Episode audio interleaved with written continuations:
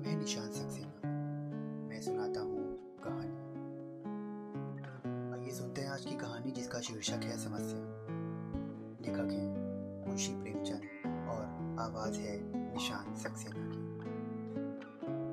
मेरे दफ्तर में चार चपरासी हैं। उनमें से एक का नाम गरीब है। वो बहुत ही सीधा साधा, बड़ा आज्ञाकारी, अपने काम में चौकस रहने वाला, कुड़कियाँ खाकर चुप रह जाने वाला, नाम तथा गुण वाला मनुष्य। मुझे इस दफ्तर में साल भर होते हैं, मगर मैंने कभी उसे एक दिन के लिए भी गैर हाजिर नहीं पाया। मैं उसे नौ बजे दफ्तर में अपनी फटी दरी पर बैठे हुए देखने का ऐसा आदी हो गया हूँ कि मानो वो भी इस इमारत का कोई अंग है। इतना सरल है कि किसी की बात को टालना नहीं जानता। एक मुसलमान है। इससे सारा दफ्तर डरता है, मालूम नहीं क्यों। इसका कारण सिवाय इसकी बड़ी बड़ी बातों की और कुछ नहीं मालूम होता।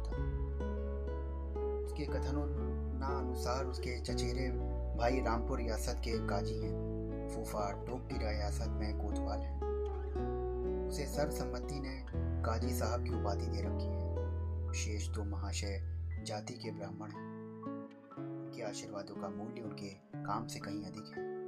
ये तीनों कामचोर, गुस्ताख और आलसी हैं। छोटा सा काम भी कहिए तो बिना नाक भाव सिकोड़े नहीं करते।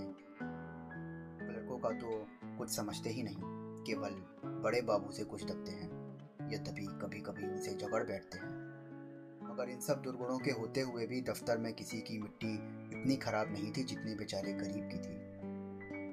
तरक्की का अवसर आया तो तीनों ले जाते और गरीब को कोई पूछता भी नहीं। और सब दस दस पाते हैं। वो अभी तक छः में ही बड़ा हुआ है। सुबह उस पर हुकूमत जगा जताते हैं और ऊपर की आमदनी में तो उस बेचारे को कोई भाग भी नहीं मिलता। उसकी कितनी ही बार शिकायतें हो चुकी हैं, कितनी बार जब जुर्माना हो चुका है, और मुझे उस पर दया अवश्य आती थी। और मैं अपने व्यवहार से उसे दिखाना चाहता था कि मेरी दृष्टि में उसके पीछे मैं अन्य कर्मचारियों से भी लड़ चुका हूँ। एक दिन बड़े बाबू ने गरीब से अपनी मेज साफ करने को कहा। वो तुरंत मेज साफ करने लगा। देवयोग से झाड़न को झटका लगा तो दवात उलट गई और रोशनाई मेज पर फैल गई। बड़े बाबू ये देखते ही जामे से बाहर हो गए और दोनों कान पकड़कर खूब बैठे और भारतवर्ष की सभी प्रचलित भाषाओं से दुर्वचन चुन चुनकर उसे सुनाने लगे। बेचारा गरीब आंखों में आंसू भरे चुपचाप मूर्तिव्रत खड़ा हुआ सुनता रहा, मानो उसने कोई हत्या कर डाली हो। मुझे बड़े बाबू को जरा सा भी ये रास ना आया कि उनका इतना भयंकर रौद्र रूप, यदि किसी दूसरे चपरासी ने इससे भी बड़ा अपराध किया होता तो शायद उस पर यह वज्र प्रहार ना होता। मैंने अंग्रेजी में कहा, बाबू साहब आप ये अन्याय कर रहे हैं। इससे जानबूझकर तो रोशनाई नहीं गिराया। इसका इतना कड़ा दंड अनौचित्य की पराकाष्ठा है। बाबूजी ने नम्रता से कहा, आप इसे नहीं जानते, ये बड़ा दुष्ट है।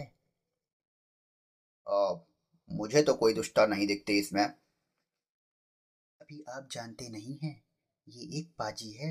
इसके घर में दो हलों की खेती होती है और हजारों का लेन देन करता है। कई भैंसें लगती हैं और ये इसी बात का तो इसे घमंड है। आ, घर की दशा ऐसी होती तो यहाँ चपरासीगिरी क्यों करता। अरे विश्वास मानिए, बड़ा पोढ़ा आदमी है और बला का मक्खी चूस। ठीक है, यदि ऐसा है तो कोई अपराध तो नहीं है। अजी अभी आप इन बातों को जान नहीं जानते हैं। कुछ दिन और रहिए तो आपको स्वयं मालूम हो जाएगा कि कितना कमीना आदमी है।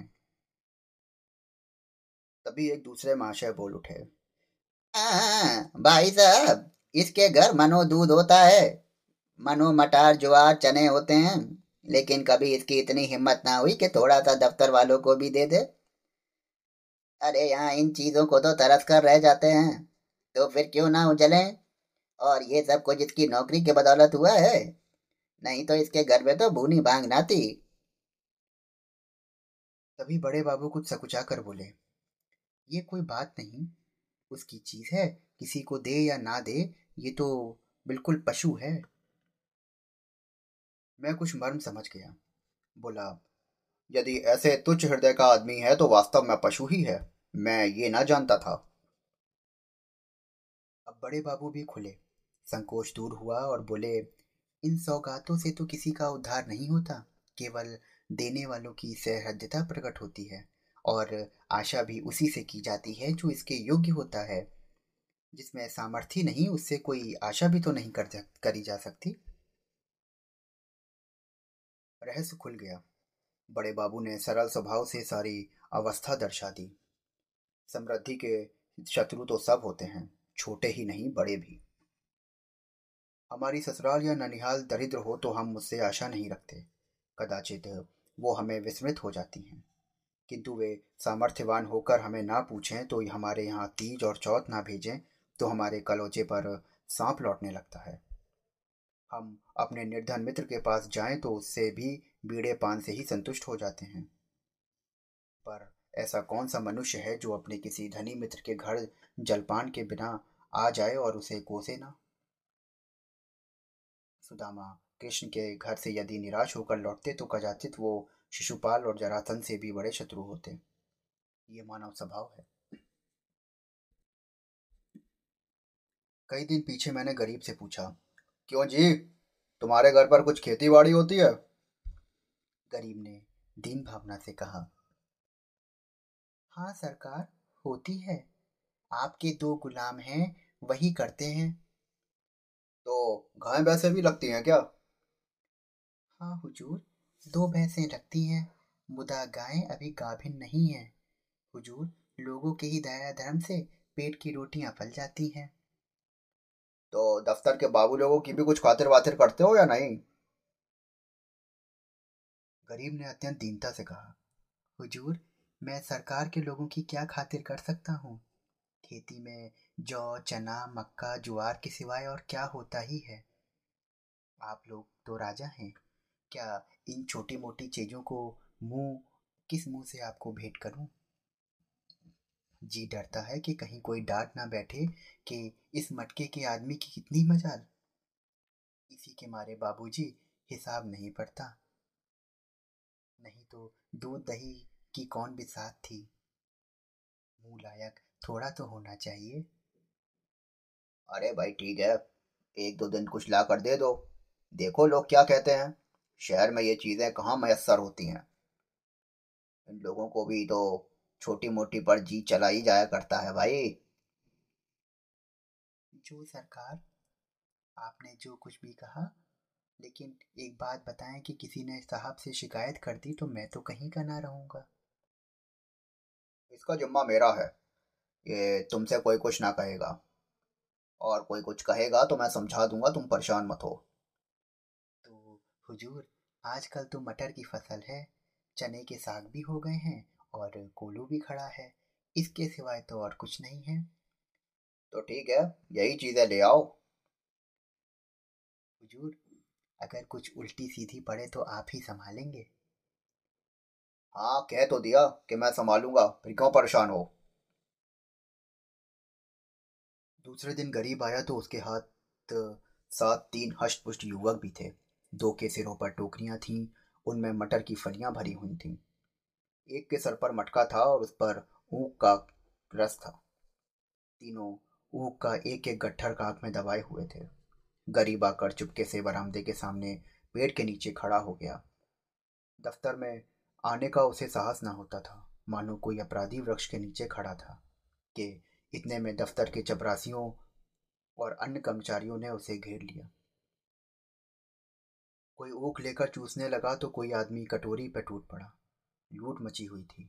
इतने में बड़े बाबू दफ्तर से आ पहुंचे।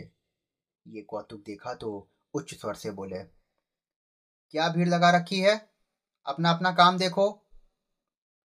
मैंने जाकर उनके कान में कहा, आ, गरीब अपने घर से सौगात लाया है, कुछ आप भी ले लीजिए, इनमें से कुछ लोगों को बांट दीजिए। बड़े बाबू ने कृत्रिम क्रोध धारण करते हुए कहा, क्यों गरीब, ये चीज़ें यहाँ क्यों लाए हो?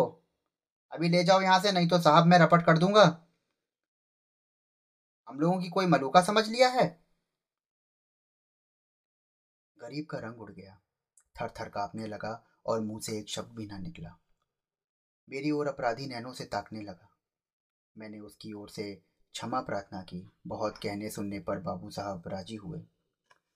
ये सब चीज़ों में से आधी आधी अपने घर भिजवाई, आधी से अन्य लोगों के हिस्से लगाए गए और इस प्रकार का अभिनय समाप्त हुआ। अब दफ्तर में गरीब का नाम होने लगा। उसे नित्य घुड़कियाँ ना मिलती, दिन भर दौड़ना ना पड़ता और कर्मचारियों के व्यंग अपने सहयोगियों के कटु वाक्य न सुनने पड़ते। चपरासी लोग स्वयं उसका काम करते थे। उसके नाम में थोड़ा सा परिवर्तन हुआ, वो गरीब से गरीबदास हो गया। स्वभाव में कुछ तब्दीली पैदा हुई और दीनता की जगह आत्मगौरव का उद्भव हुआ। तत्परता की जगह आलस्य ने ले ली और अब कभी देर करके दफ्तर आता तो कभी उसकी बीमारी का बहाना करके घर बैठा रहता। उसके सभी अपराध अब क्षम्य थे। उसे अपनी प्रतिष्ठा का गुर हाथ लग गया था।